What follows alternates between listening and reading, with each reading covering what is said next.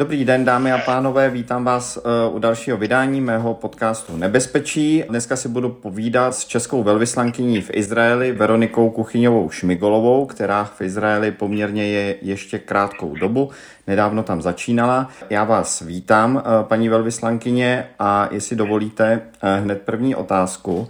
Eh, vy jste nedávno eh, doprovázela vlastně na jednání s izraelskými představiteli, nejvyššími izraelskými představiteli českého ministra zahraničí eh, Jana Lipavského a potom i premiéra Petra Fialu. Dalo by se říci, že byl nějaký moment, nějaký třeba detail, který by vás nejvíc zaujal během těch schůzek, které jste s nimi absolvovala? Dobrý den z Tel Avivu. Tak ty schůzky celé byly velmi takové emotivní, protože minister Lipavský byl první zahraniční politik, který přijel do Izraele vyjádřit podporu po těch strašlivých útocích Hamásu 7. října a premiér Fiala potom následoval o několik dnů později, takže žádný jako konkrétní moment, kdyby, kdybych si řekla, tohle to je ta chvíle, asi jsem nezažila přitom, ale jako velmi emotivní byly ty schůzky s těmi, kteří ty masakry nějakým způsobem přežili, což eh, pan ministr se setkal s příbuznými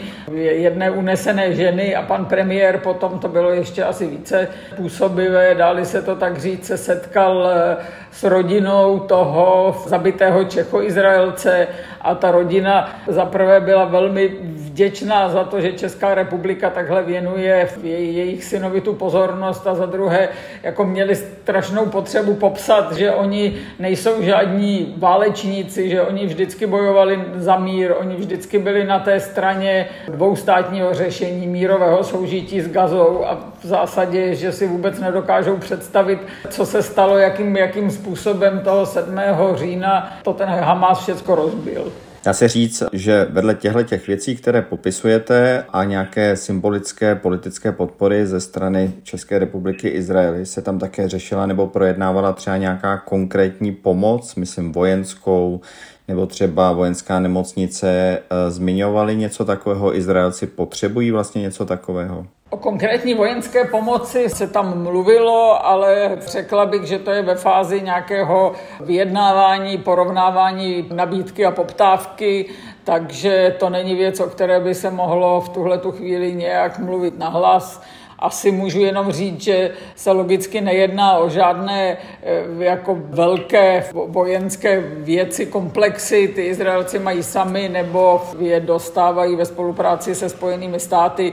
Jedná se spíš o menší věci. Jedna z těch věcí už se realizovala, byla to dodávka neprůstřelných vest, respektive plátů do těch neprůstřelných vest. Vy jste uh, mohla sledovat celkem zblízka uh, izraelského premiéra Benjamina Netanyahu. To je samozřejmě klíčový hráč na izraelské scéně, teď při tom vedení války uh, nepochybně také. Jak na vás působil? Byl třeba unavený? Byl tam nějaký moment, kdy byste měla pocit, protože o tom se hodně mluví, že si třeba připouští nějakou odpovědnost za to, co se celé stalo? Unavený byl zcela rozhodně, to na něm bylo viditelné, že je unavený, taky bylo viditelné, že jako ne, nemá příliš času, protože na to jednání s premiérem přišel ze zasedání válečného kabinetu a na ten válečný kabinet potom zase odcházel. Bylo na něm rozhodně vidět, že si uvědomuje, že má zodpovědnost teďka za Izrael a za to, jak ta válka dopadne. Pokud jde o tu zodpovědnost za to, jak čemu došlo, tak eh, přesto, že nějak nemůžu říct, že by to na něm bylo vidět, tak eh, jsem přesvědčená, že o tom ví. Akorát teďka není ta chvíle o tom mluvit, to zdůrazňovat. Odpovědnost za to, co se stalo, se bude řešit po válce. Já vím, že teď máte eh, na starosti jiné věci, důležité, ale nicméně viděla jste, paní velvyslankyně, už film Golda? Neviděla jsem film Golda, což mě je moc líto. Tady měl mít film Golda premiéru, myslím, asi před deseti dny. Velvyslanci byli zváni, ale v, jak premiéra toho filmu, tak to promítání pro velvyslance bylo odvoláno. Ale film Golda viděla celá moje rodina, která je v Praze, takže e, o tom, jak ten film působí, mám zprostředkované informace. Já se na to ptám proto, protože na tomhletom filmu nebo na postavě tohoto filmu, hlavní postavě Goldě Meyer, e, izraelské premiérce, se hodně jakoby diskutuje nebo hledají se paralely k současnému izraelskému premiérovi Netanyahuovi. U Goldy Meir se mluvilo o tom a řešilo se to konec konců i nějakým oficiálním vyšetřováním nebo tenkrát komisí, nakolik podcenila obranu Izraele během Jonkipurské války před nepřáteli. Ta komise ji pak různých jako podezření nebo obvinění zprostila, nicméně jako řada Izraelců si myslela, že některé věci jako podcenila, proto v ty první dny války tehdy Izrael prohrával, byť tu situaci nakonec otočil. Přijde vám ta její paralela v něčem podobná k současnému osudu izraelského premiéra Netanyahua? Já myslím, že ta paralela víc nežli mezi Bibim a Goldou je mezi obecně tou situací Izraele tehdy a teď, protože v obou případech se zcela nepochybně stalo, že Izrael něco podcenil, některé informace si špatně vyhodnotil, a bez ohledu na to, kdo za to reálně může, tak ta politická zodpovědnost padá na nejvyšší vedení a to je nepochybné. Je taky určitě pravda, že až válka skončí, že bude probíhat vyšetřování, budou nějaké jako komise, výbory, které se budou zabývat eh, tím, proč a jak k tomu selhání došlo. Nicméně na rozdíl třeba od nás eh, v Izraeli obvykle tyhle ty komise nemají nutně za úkol někoho jako totálně zničit a pošlapat, ale spíš eh, hledat poučení do budoucnosti. Čili neříkám, že by až po válce to vyšetřování proběhne, že by neukončilo nějaké politické kariéry, to si myslím, že určitě se stane, Nicméně nemyslím si, že by to, že by to mělo znamenat jako, jako totální vymazání některých osobností, jak by to byl premiér Netanyahu nebo třeba vedení zpravodajských služeb, vedení armády, úplně jako totálně ve všem je postavení do negativního světla. Hodně uh, světem obíhaly scény, hlavně popisované scény jako brutálního násilí ze strany Hamásu, které uh, jeho vojáci páchali na jako civilních Izraelcích, včetně žen uh, a úplně malých dětí. Vy jste si snímky viděla, viděla jste i, i ty poslední filmy, které minulý týden Izraelci promítali? Viděla. Izrael zorganizoval nejdřív jeden briefing pro velvyslance, kde nám promítali takový kratší sestřih a potom několik delších vyprávění patologů o tom, o tom, co oni viděli. Už ten sestřih sám byl dost hrozný v tom násilí, které ukazoval a včera pořádal Izrael další briefing pro velvyslance, na kterém se promítal tři čtvrtě hodinový dokument sestříhaný v zásadě z těch kamer a telefonů, které u, sebe, měl Hamas. Tam jsou eh, jako v zásadě nepředstavitelné hrůzy.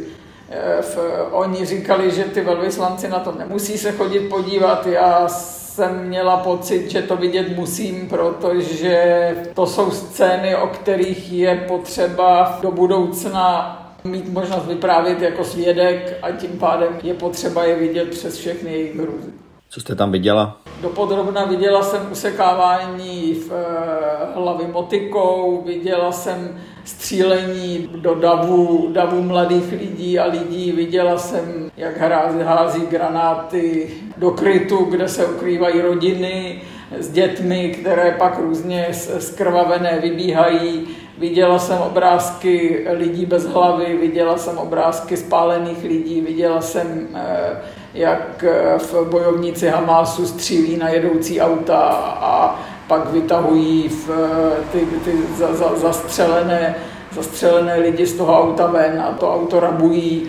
Opravdu jako by, byly to dost hororové scény a bylo jich hodně. Viděla jsem i ten, i ten záznam, nebo slyšela jsem i ten záznam, jak eh, bojovník Hamásu volá, volá domů a v pišně, pišně sděluje rodině, že zabil vlastníma rukama deset židů a ať se podívají na WhatsApp, že jim tam poslal fot. Já se na to ptám proto, protože uh, musím se přiznat, uh, že jako od začátku, co Izrael tyhle ty scény ukazuje, tak přemýšlím vlastně jako nad jednou věcí. Opakovaně jezdím eh, na Ukrajinu, měl jsem možnost být v Buči, eh, vidím všechno to násilí, které tam eh, ruská armáda vlastně na Ukrajincích páchá. A to je skutečně jako otřesné. Ale musím říct, že tyhle ty scény, já vím, že to jde těžko jako srovnávat, nicméně přijde mi, že jako to násilí, ta brutalita ze strany Hamásu ještě jako by byla o level výš. A od té doby vlastně přemýšlím, proč to potřebovali dělat takhle, proč ta brutalita byla jako takhle velká, proč se takhle otřesně museli chovat a dělat všechny ty scény, i které jste vy popisovala. Máte vy pro sebe na to nějakou odpověď?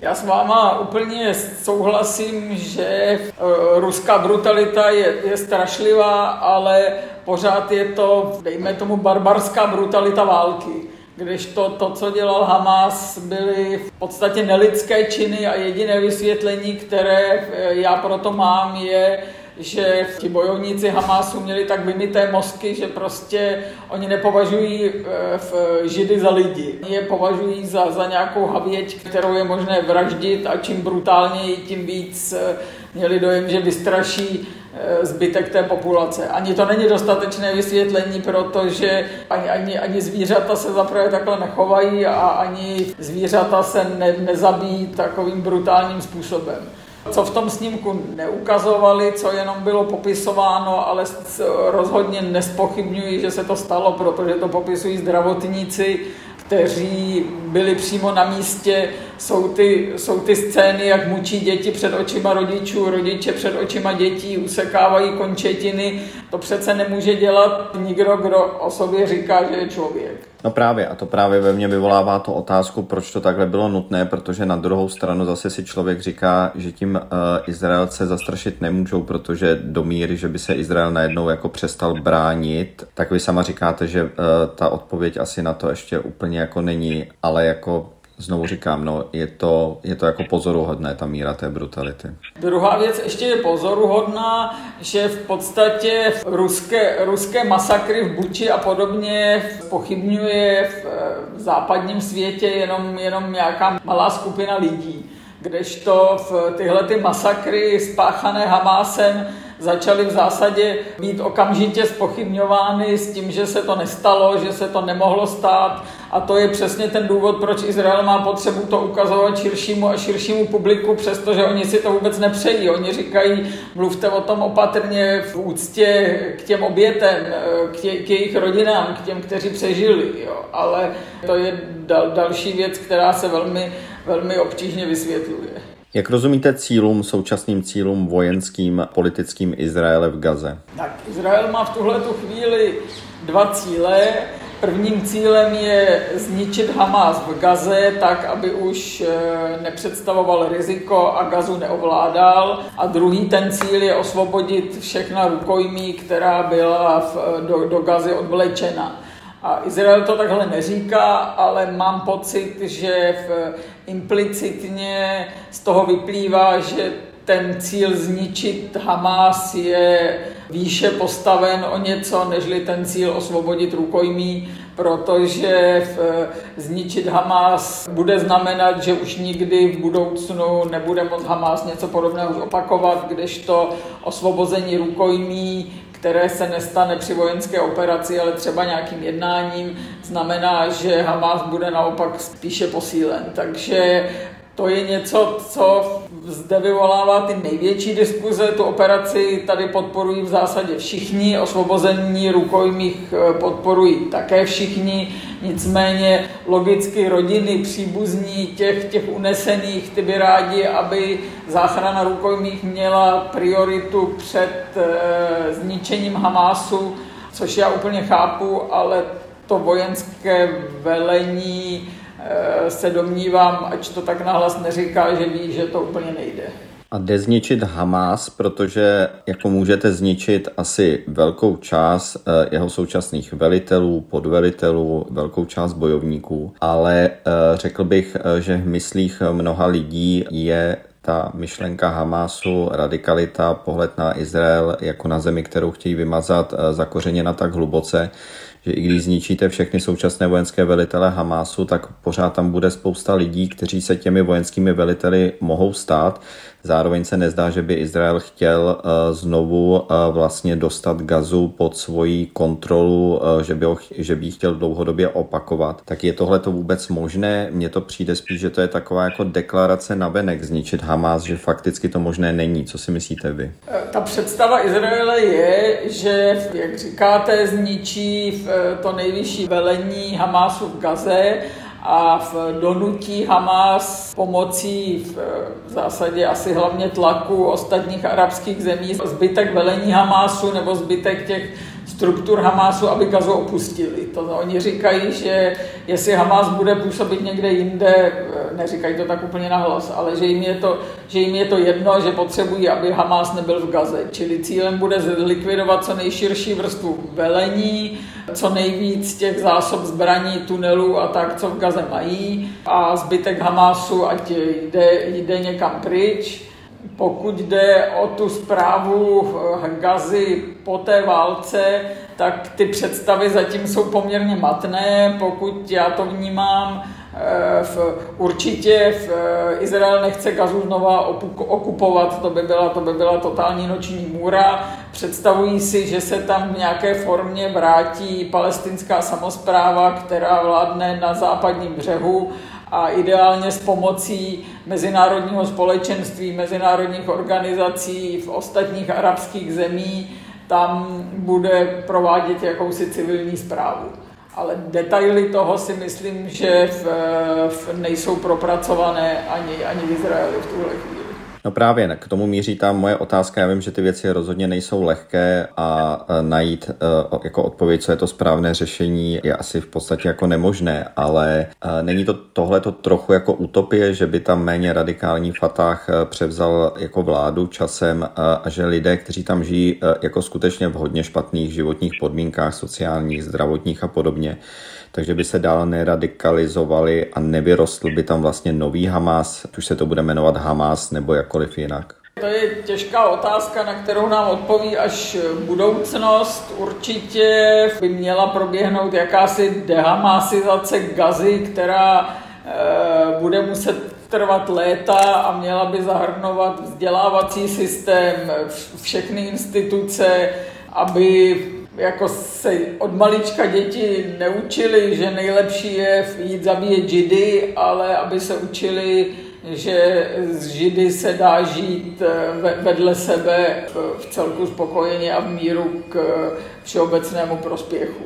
Jak dlouho to bude trvat, jestli je to možné, já v tuhle chvíli nevím. Je otázka, jestli je to možné s tou současnou izraelskou vládou, ve které sedí uh, jako část radikálních, hodně radikálních uh, ortodoxních stran, které si asi něco takového úplně nepřejí, ne? Uh, ona, je potřeba říct, že ta vláda jako taková v současné chvíli nemá vůbec žádný vliv na dění. Všecko rozhoduje válečný kabinet, kde sedí v podstatě premiér Netanyahu, ministr obrany Galant a předseda opoziční strany, nebo bývalé opoziční strany Gantz, e, plus několik dalších, tohle to jsou tři lidé, kteří tam mají hlasovací právo, pak tam je dalších několik lidí, kteří tam sedí s hlasem v poradním a to rozšíření vlády právě o stranu Bennyho Gance bylo podmíněno tím, že žádné další věci se teďka neřeší. Čili vláda čas od času zasedá, ale o ničem nerozhoduje a v ty v strany eh, extremistické, které v té vládě sedí, nemají vůbec žádný vliv jak na vedení války, tak na rozhodování o tom, co se stane poté. Já se domnívám, že až ta horká fáze války skončí dříve nebo později, takže ta současná existující stále ještě vládní koalice se neudrží.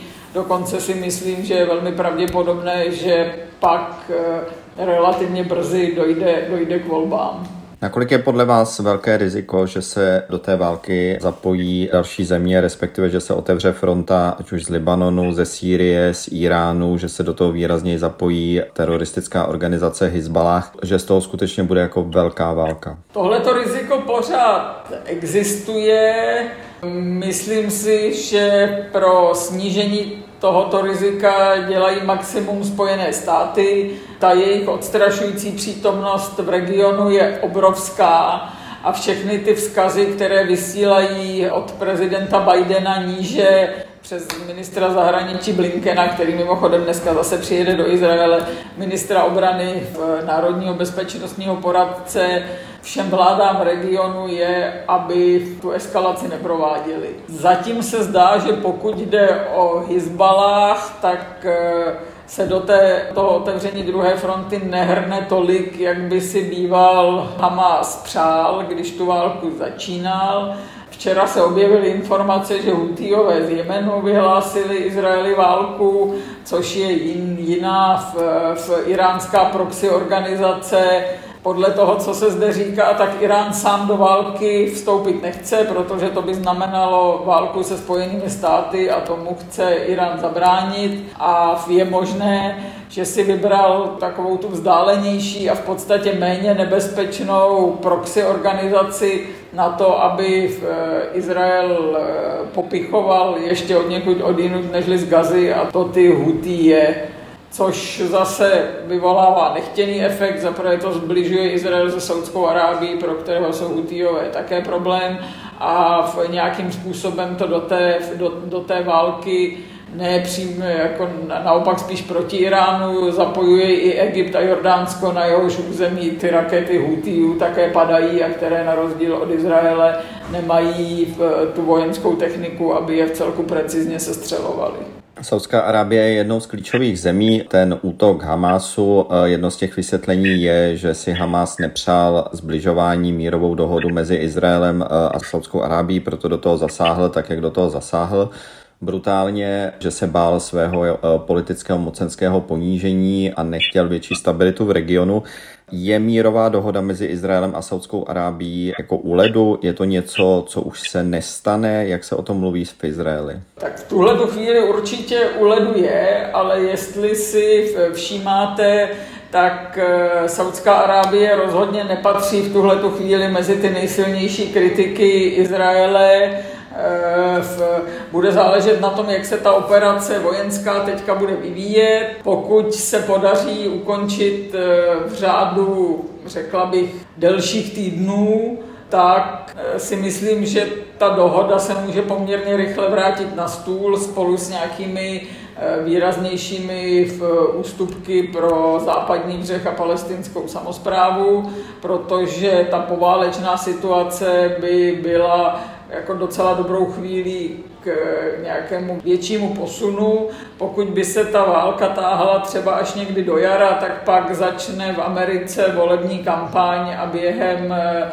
v horké fáze volební kampaně asi nebude mít americká administrativa čas a sílu na to, aby tu dohodu eventuálně dovedla ke zdárnému konci. Takže se domnívám, že to záleží hodně na tom, Eh, jak ta válka bude probíhat, ale jistá naděje, že by se ta dohoda mohla uskutečnit, pořád ještě existuje.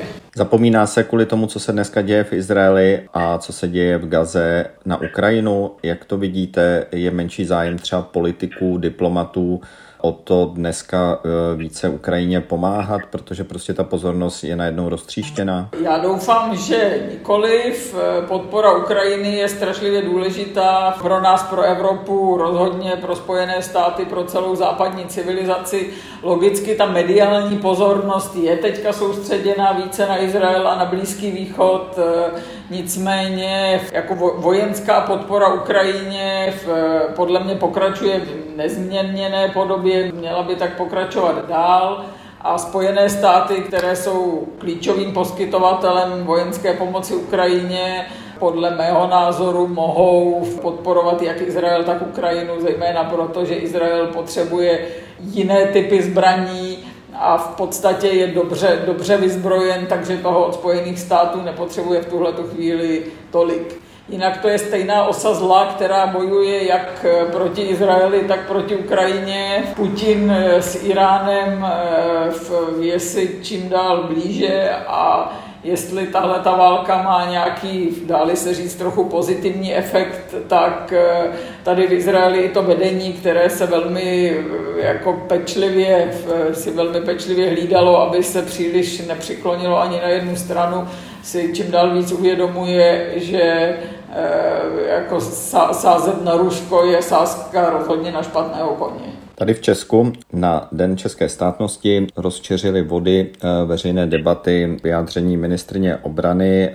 Jany Černochové, že Česko by mělo vystoupit eh, z OSN kvůli hlasování o Izraeli kdy většina vlastně zemí hlasovala pro příměří, Česko podpořilo Izrael, naopak Janu Černochovou to rozčílilo. Vy jste dlouholetá diplomatka, jak vy se díváte na tuhletu otázku? Mělo by Česko vystoupit z OSN, je to organizace, která nefunguje a jestli ano, tak co, co by se mělo vybudovat jiného?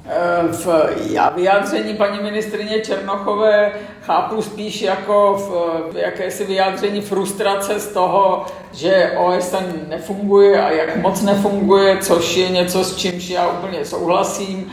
Nemyslím si, nemůžu mluvit samozřejmě za paní ministrině, ale nemyslím si, že jako jejím cílem bylo v, zítra začít nějakou proceduru našeho vystoupení z OSN, ale ten způsob, jakým ta organizace funguje nebo nefunguje, ji dělá bohužel ve, ve světě a při řešení různých konfliktů čím dále tím méně relevantní.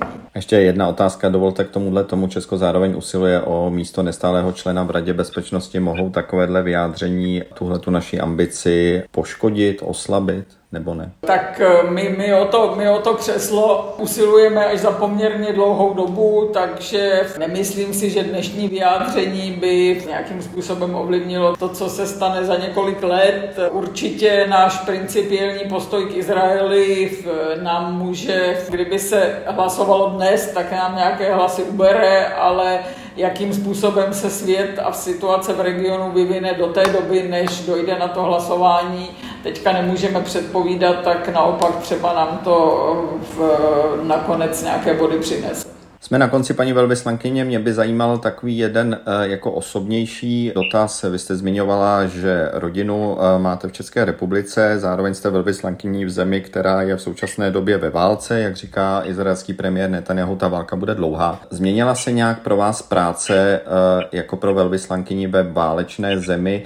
Tím myslím, máte třeba posílenou ochranku, někam nemůžete, kam jste dřív mohla, jezdíte třeba obrněným autem. Jak vlastně vypadá život velvyslankyně ve válečné zemi? Tak Izrael je sice ve válce, ale v většina Izraele po tom prvotním šoku těch prvních dnů funguje v celku úplně normálně, čili ochranku nemám a nepotřebuju, obrněné auto v tuhle tu chvíli taky nemám a nemyslím si, že bych ho potřebovala, protože na většině území Izraele eh, jako jediné zvýšené riziko, které existuje, je, že by mohla spadnout nějaká raketa, kterou nezachytí Iron Dome a které protože ty rakety Hamas jako stále každý den vystřeluje na ta nejobydlenější místa Izraele, eh, takže v tomto směru se snažím poslouchat pokyny takzvané home command, čili nějaké jako civilní obrany a izraelské armády, čili když jsou sirény jít do krytu, nejste-li ukrytu, někam se schovat za nějakou zítku a tak podobně, ale kromě toho fungují úplně normálně, Samozřejmě jsou místa, kam se nedá jít, nedá se jít do té oblasti poblíž Gazy, do těch kibuců, kde Hamas prováděl ty masakry. Tam teďka většinou působí izraelská armáda a o tam tu vstupuje do Gazy. Já jsem tam byla několikrát s nějakými jakoby delegacemi, kterým, kterým ukazovali ta místa, kde se masakry odehrály. Nedá se taky, nebo není asi úplně bezpečné jet úplně na sever do toho příhraničního pásma s Libanonem, protože tam také se občas eh, do, dochází k nějaké palbě od, od Hezbaláhu, ale jinak eh, v rámci země s těmito drobnými omezeními eh, se dá fungovat v podstatě normálně. Tak já děkuji za váš čas a dámy a pánové, vám děkuji za vaši pozornost. Taky děkuji a nashledanou. A těšte se na nějaké další vydání podcastu Nebezpečí.